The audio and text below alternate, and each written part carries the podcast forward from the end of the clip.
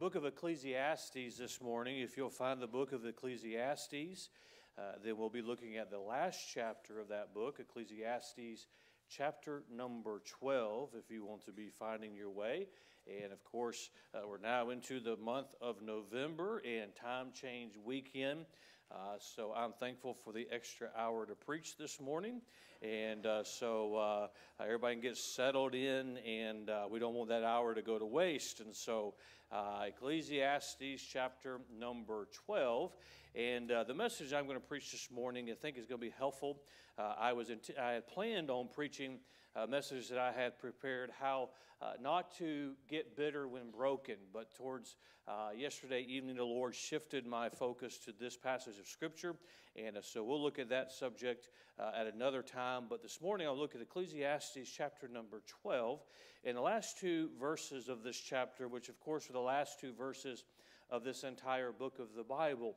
And I'll read verse 13 and 14, and you follow along this morning. Let us hear the conclusion of the whole matter. Fear God and keep his commandments, for this is the whole duty of man. For God shall bring every work into judgment with every secret thing, whether it be good or whether it be evil. You might have heard somebody say, Well, what is the meaning of life? That's the wrong question. Uh, the right question is what we sh- should we be doing with our life? Uh, who should we be obeying with our life? We look at this passage of Scripture and let us hear the conclusion of the whole matter. And this morning, uh, I want to preach a message I've entitled, That About Sums It Up. That About Sums It Up. Father, we look to you once again for your help today. What confidence we have that your word will do just that. And Father, may we allow it to speak to our hearts, work in our hearts. May we allow the Holy Spirit of God uh, to teach us, instruct us this morning, convict us, challenge us, give us peace where we need it, give us direction where we require it. And Father, I pray that you would do a work that it could only be given credit to you. If there's one unsaved this morning in the service, on the property, watching by live stream, listening by radio, may the Spirit of God work in their heart. May today be their day of salvation. And Father, may we be reminded this morning that our life belongs to you. Uh, may we seek your will and then do it. We ask this in Jesus' name. Amen. As we think of these two verses and the title, that about sums it up, I'm going to ask you to listen very carefully to me at the beginning, and then we'll get to the uh, main points I want to get across this morning. As we look at this book of the Bible, I enjoy the book of Ecclesiastes. This is a book that, that'll keep you grounded as a Christian. Uh, not too high highs, not too low lows, uh, not too, uh, just keep us grounded in the reality of life. We are a child of God, and we thank, we thank Him for that. We thank Him for the Lord Jesus Christ. We still have to live this life. There's a lot of explanation in the Bible of how to live our life, and Ecclesiastes is such a book as that. It's written by Solomon about life. Solomon begins the book, the first chapter, speaking of vanities. We must be reminded that Solomon was the wealthiest man in the world who had experienced everything the world had to offer. This was a man who didn't think about wealth. He didn't think about what there was to offer. He had literally experienced everything. He could have anything that he wanted. But after experiencing everything the world had to offer, he determined the best the world had to offer was vanities. The things that people dreamed about, just vanities. The things that people desired, just vanities. The things that people worked so hard for, just vanities. In chapter 1, he also references the brevity of life. How one generation passes and another one comes, and the earth just continues on, continues on. I wonder if he had these thoughts because, in spite of all of his wealth, in spite of all of his power, well, he couldn't change the fact that he was getting older. He couldn't change the fact that one day he would take his last breath and the wealth would mean nothing. The crown on his head that he wore as king would mean nothing to him. The things that he had experienced would mean nothing. that one generation is going to pass and another one comes and the earth just continues on. He then makes a practical yet profound statement that I believe is one of the foundational statements of life. Solomon writes in chapter number one there is no new thing under the sun. This means that each generation is like unto the previous one, and that we are bound to the same laws of the Creator, and we are the same humanity. Sometimes we may reference the good old days or back in previous generations. Well, they were flesh and blood just like we are. In the future, they'll have the same problems that we have, react the same way as, as we acted, in the same way that the previous generations acted. There's no new thing under the sun. Solomon, throughout the book, is going to give practical counsel from his personal experiences. As we think of the book of Ecclesiastes in chapter 3, Solomon writes about the seasons of life. This is a reminder that the season we are currently in will pass, and a new season will be upon us. A reminder, I believe, to live in each season and to embrace the next one. He also writes of the oppressors in this book and evil men. He writes how sorrow is the best teacher, not success. He writes how sorrow is the best teacher, and our response to the events of life determines our wisdom. In chapter number nine, he reminds us that life happens.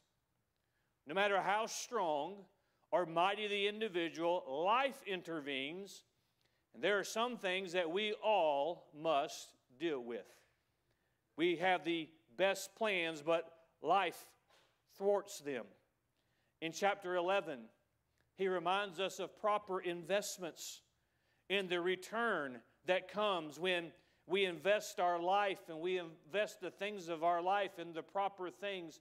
There's always a return from God. As we get to the last chapter, Solomon gives advice that it is better to give your youth to living for your Creator than for yourself. Let me make a couple of comments right there. In verse number one of chapter 12, remember now thy Creator in the days of thy youth. Let me say, if you did not give your youth to God, give the rest of your days to Him. Don't live in the regret. Don't live in the past. Say, from this day forward, I wish I'd given my youth. I wish I'd had the opportunity. But from this day forward, give the rest of your life to God.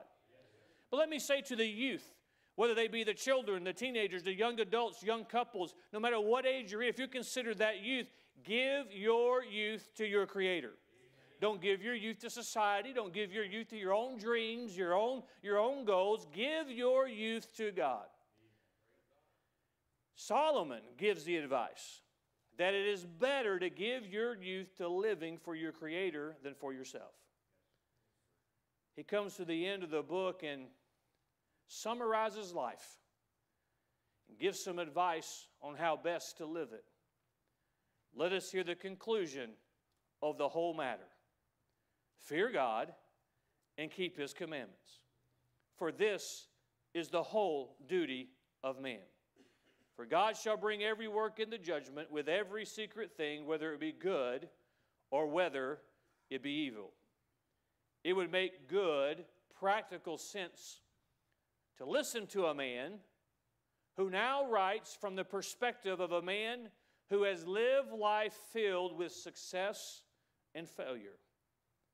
This is a perspective of a man who God gave greater wisdom than any, and yet lived his life for the fulfillment of his own pleasure.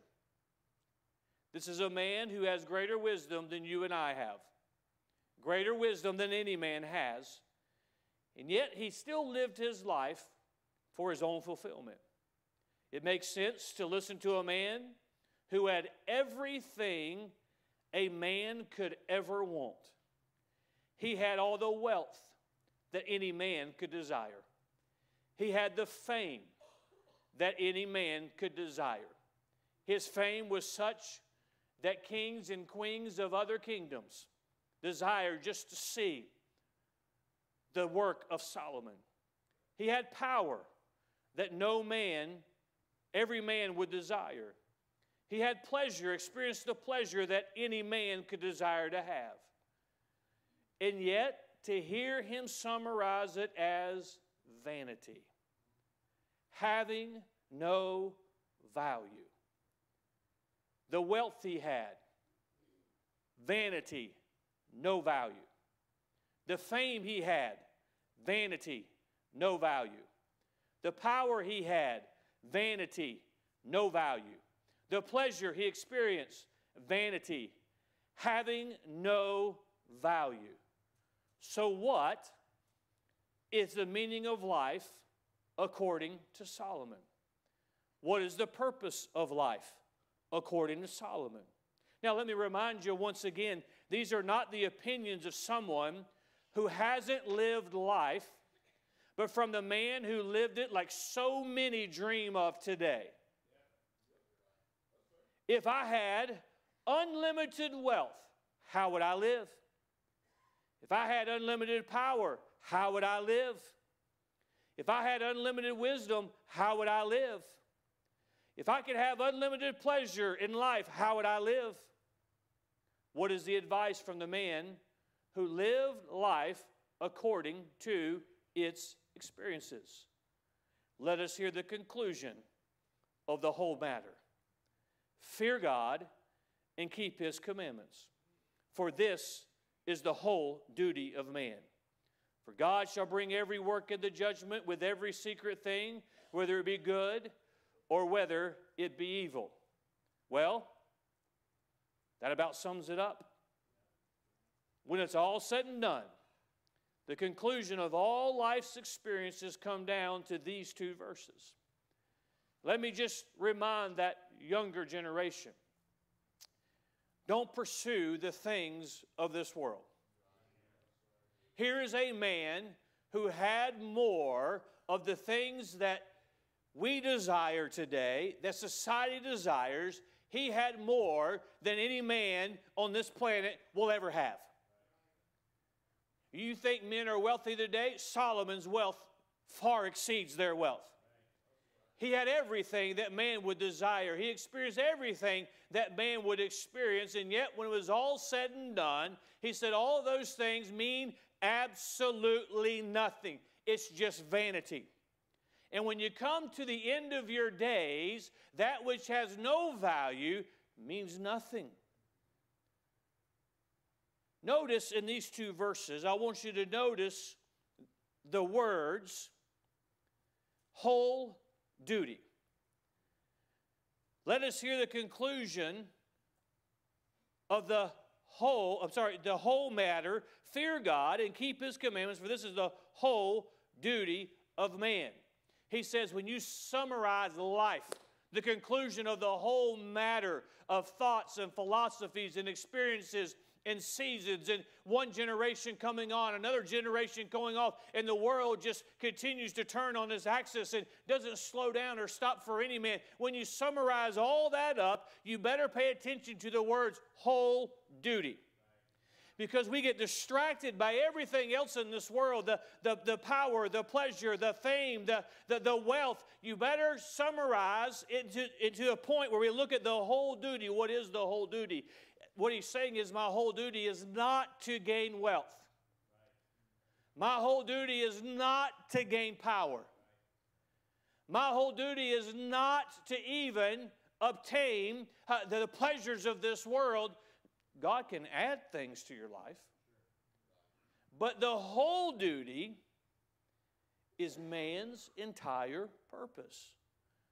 The one and great responsibility. Friend, if we'll grasp the message this morning, it will simplify our life. It will answer the question that our young people will get asked from time to time what do you want to do with your life? Well, according to the man who lived life like nobody else had ever lived it, and quite frankly will never live it, says there's but one duty, it's the whole duty of man. This is his entire purpose, it's his greatest responsibility. And let me remind us, is not what society says it is, nor is it a matter of opinion open to debate. So, what is this? Let's look very simply at our text this morning. Let us hear the conclusion of the whole matter. Solomon comes to the end of the book and he says, Well, this about sums it up. I've lived my life pleasing myself. It means nothing. I have wealth. It's vanity. It means nothing. I have power. It's vanity. It means nothing. Here's the summation. Notice the two words in verse 13, and this is the first thing I'll point out to us is fear God. Fear God. I'm going to give us four points this morning from these two verses, and I'm going to give us a word with each point that I think summarizes what each point that Solomon is making. He said, Let's summarize, let's get the conclusion of the whole matter. When it comes to your life at the end of life and how you live your life, you better fear God. What is he saying? You better have some reverence towards God. God is not a story, God is the supreme being. He's the God of all things. God, God is not, uh, there is not many gods, there is a God who rules everything. He's the creator. He's the one that we worship. He's the one that we should obey. There should be a reverence for God. There should be a respect for God. Why do we honor God's day? Because there's a reverence for God. Friend, I, am not against sports, I'm not against football, but I am against disrespecting God's day. I'm against disrespecting what, what belongs to Him. There ought to be a reverence for Him. Well, that's why we come to the house of God. We honor Him when we come to the house of God. There ought to be a reverence for God. There ought to be a reverence for His name. There ought to be a respect and affection. We talk about fearing God, and you say, why should we fear God? Because He's the Almighty. We ought to want to please God. To give some context to this and some further clarification on this, God is not a God who's looking to destroy you. We talked about that in Sunday school. He sent His Son as a peace offering to man.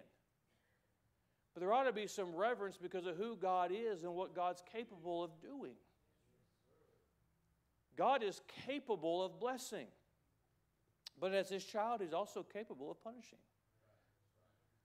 You know, we're in, in, our, in our homes today, there ought to be a, a, a, an element of fear for dad. Oh, wait till your father gets home. How many have ever heard that? Wait till he gets home. Well, what is it? Does it mean dad doesn't love you? No, it just means there's a measure of respect that there ought to be. There's authority with that position. There's authority when it comes to God. Solomon, who had power, Solomon, who had wealth, Solomon, who could do and have anything that he ever wanted, he said, This about sums it up. You better fear God. Because it's God who's in control and who is, eh, who's responsible for everything. There ought to be a reverence there. Notice what else he says. He says, Fear God and keep his commandments. There ought to be obedience. There's a lot of Christians that say they have reverence for God, but they have no obedience, which means they don't have the proper reverence for God. Why do you obey God? Because He's worthy of my obedience. He's my creator. He gave me life. He keeps my heart beating today.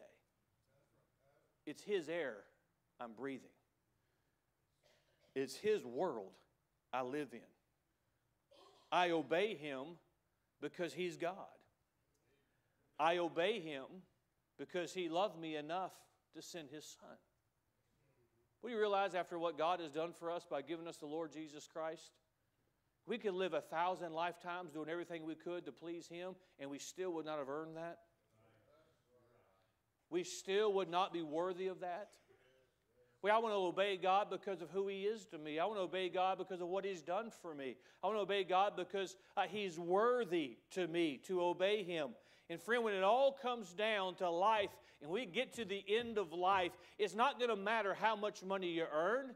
It's not going to matter how popular you were. It's not going to matter uh, the, the, the, people who, who reverence you. What is going to matter? Did I reverence my God the way I should have reverenced Him? Did I live my days in obedience to Him? Or did I live my days in disobedience to the Almighty God? Solomon says when, when it's all summarized and it about sums it up, you need to fear God and you need to obey His commandments.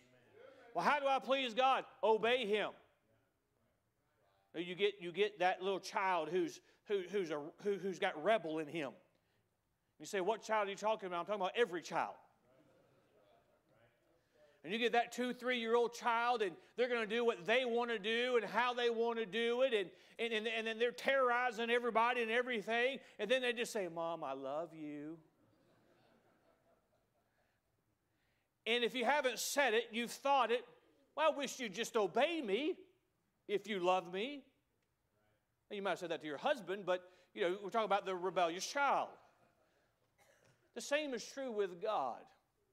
We fail him because we're flesh. We fail him because we're not capable of perfection.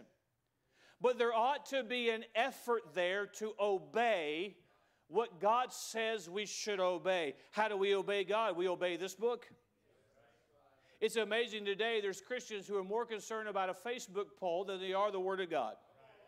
They're more concerned about what society says than they are what God says. Friend, I'm going to help you. If you haven't figured this out, society and God are not on the same page. This world and God is not, they're not heading in the same direction. What is in this book and what is in the heart of man is not the same ideology. And if we are going to please God with our life, do we want to live a life of emptiness, of vanity, where it means nothing? Or when we get to the end of our days, do we want to be able to say, I feared, I reverenced my God, I did my best to obey Him? He said, what sums it up, I've lived life. I've seen what takes place in a lifetime. Fear God Reverence Him. Respect Him. Why do you do some of the things you do? Because I have affection toward Him.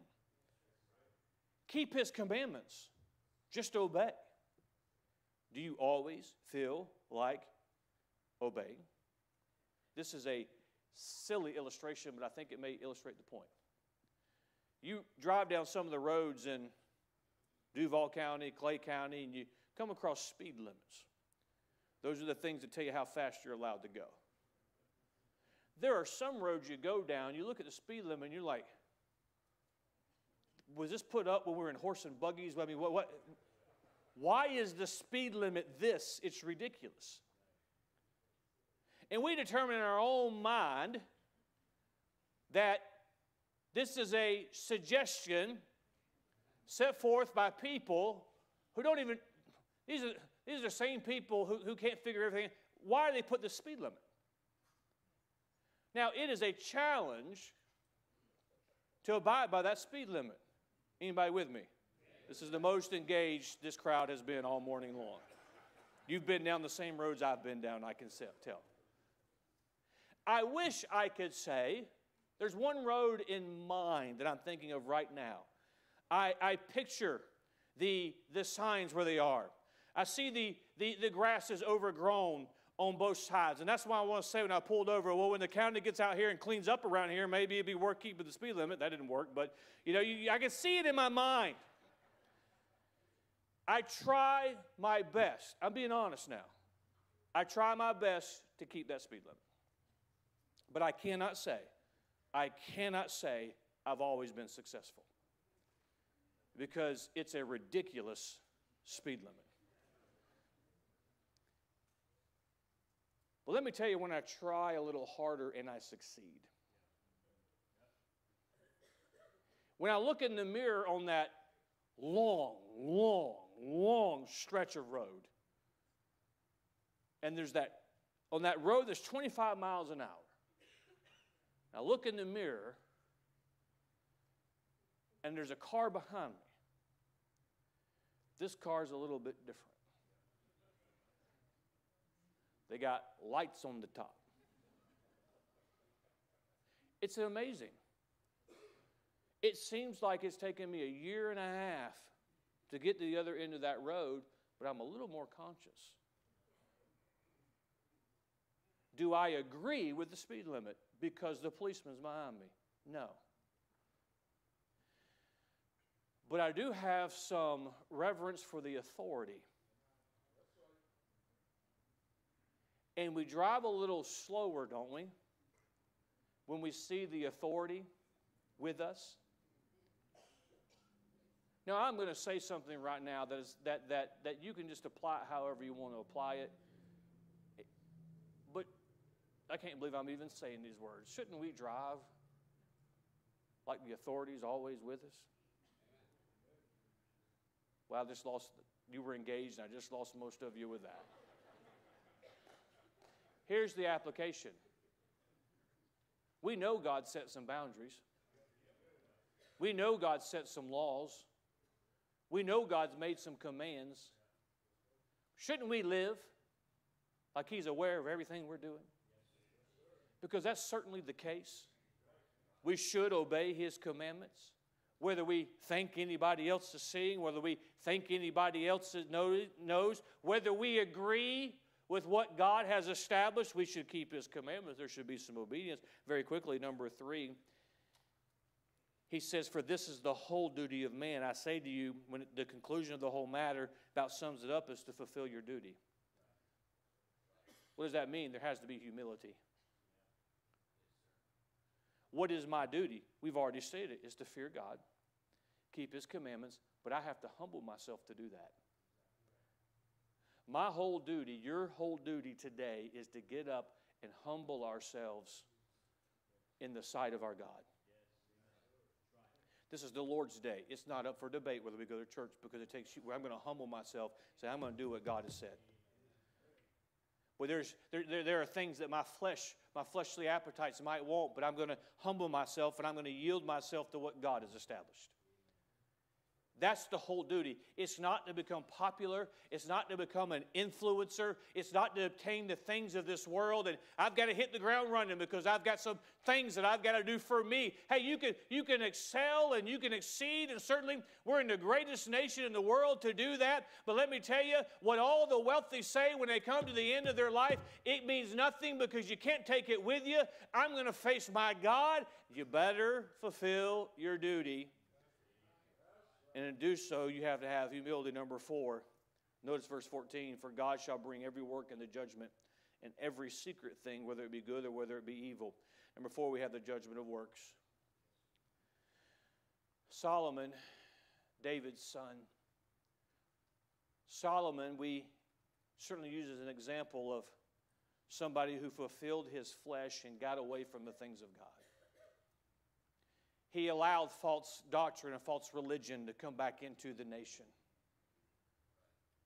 He did a lot of things that I no doubt believe he regretted. But he did some good things.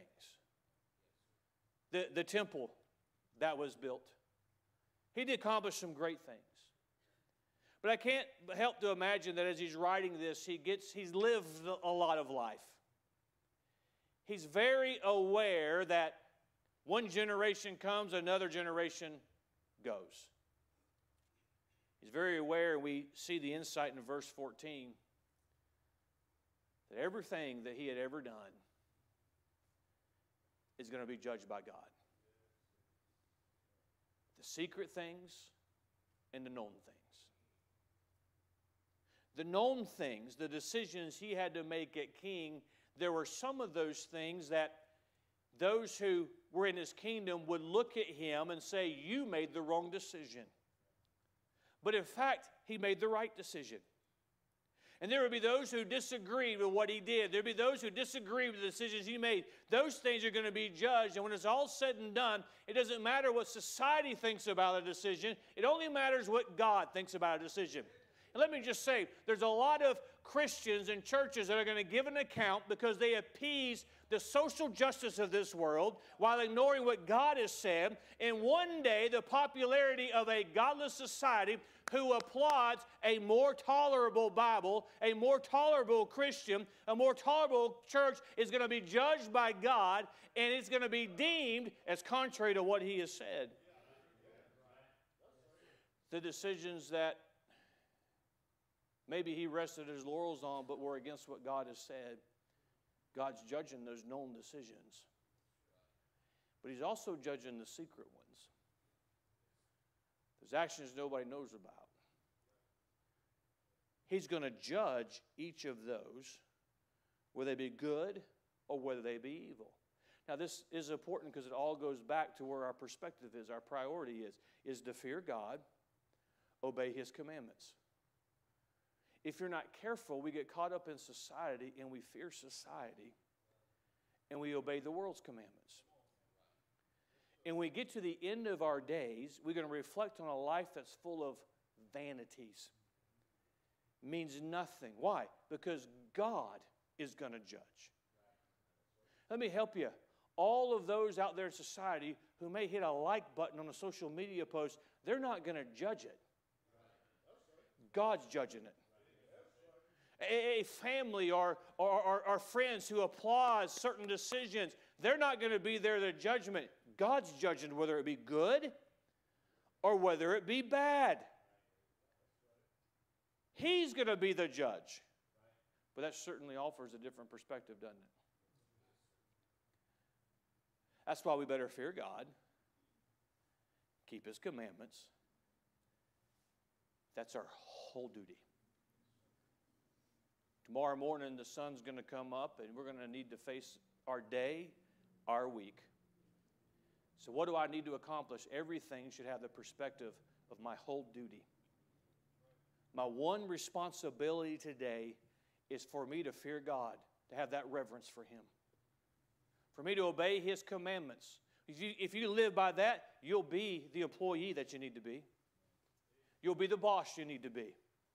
You'll be the father, the mother, the, the husband, the wife. You'll, you'll be the, the, the child. You'll be the friend. You'll be, you, you, you'll be the co laborer, the co worker that you need to be. If we look at it from the perspective, what is my one responsibility? Do you ever get through a day and you feel like I got nothing done today?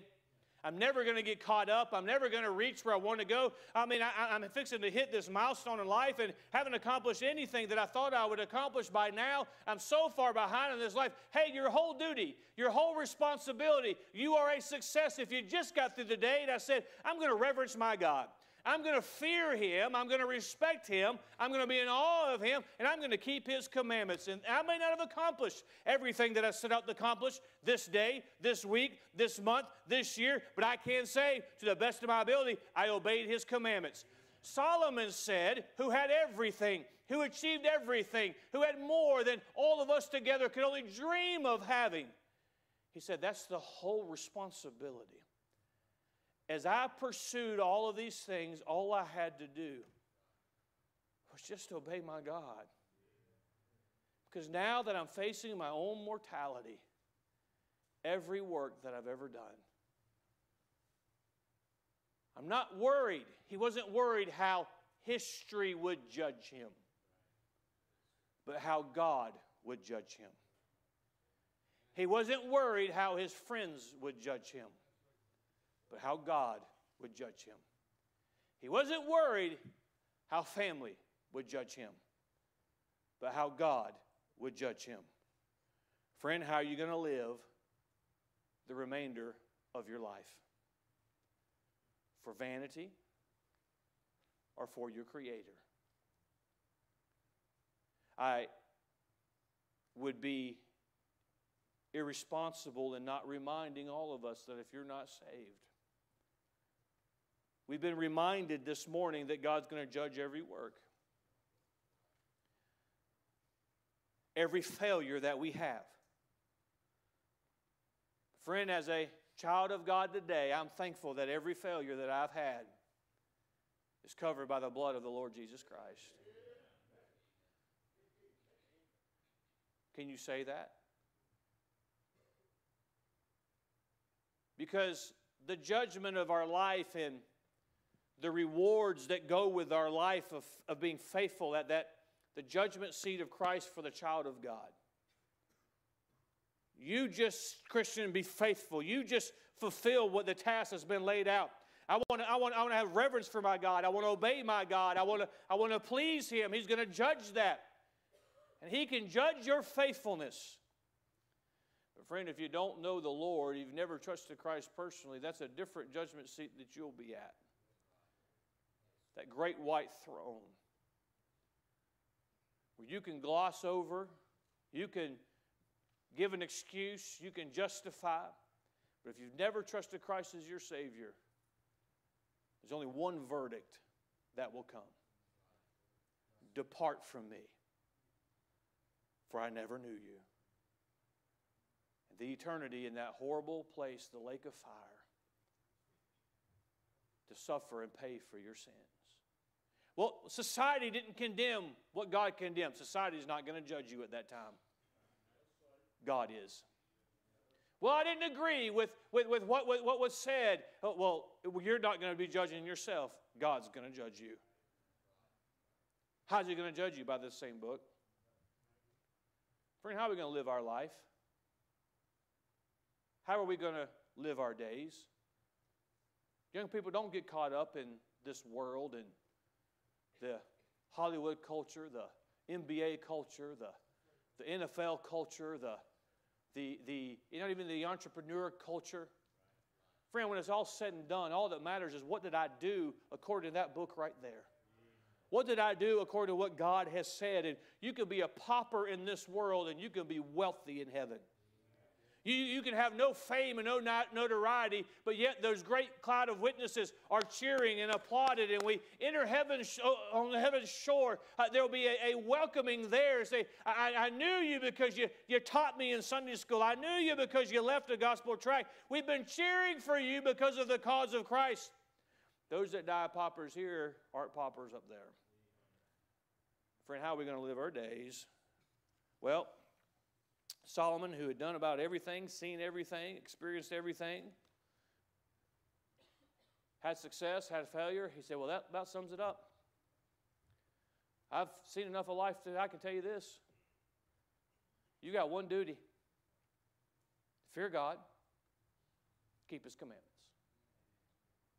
Friend, I think that's still good advice today. Let us fear God, keep His commandments. The invitation this morning is simple if you've never trusted Christ as your Savior, today is the day for you to get saved. Don't wait one more day. Don't wait one more hour. You respond when the invitation begins. You respond and you let somebody show you from the Bible how you can be saved.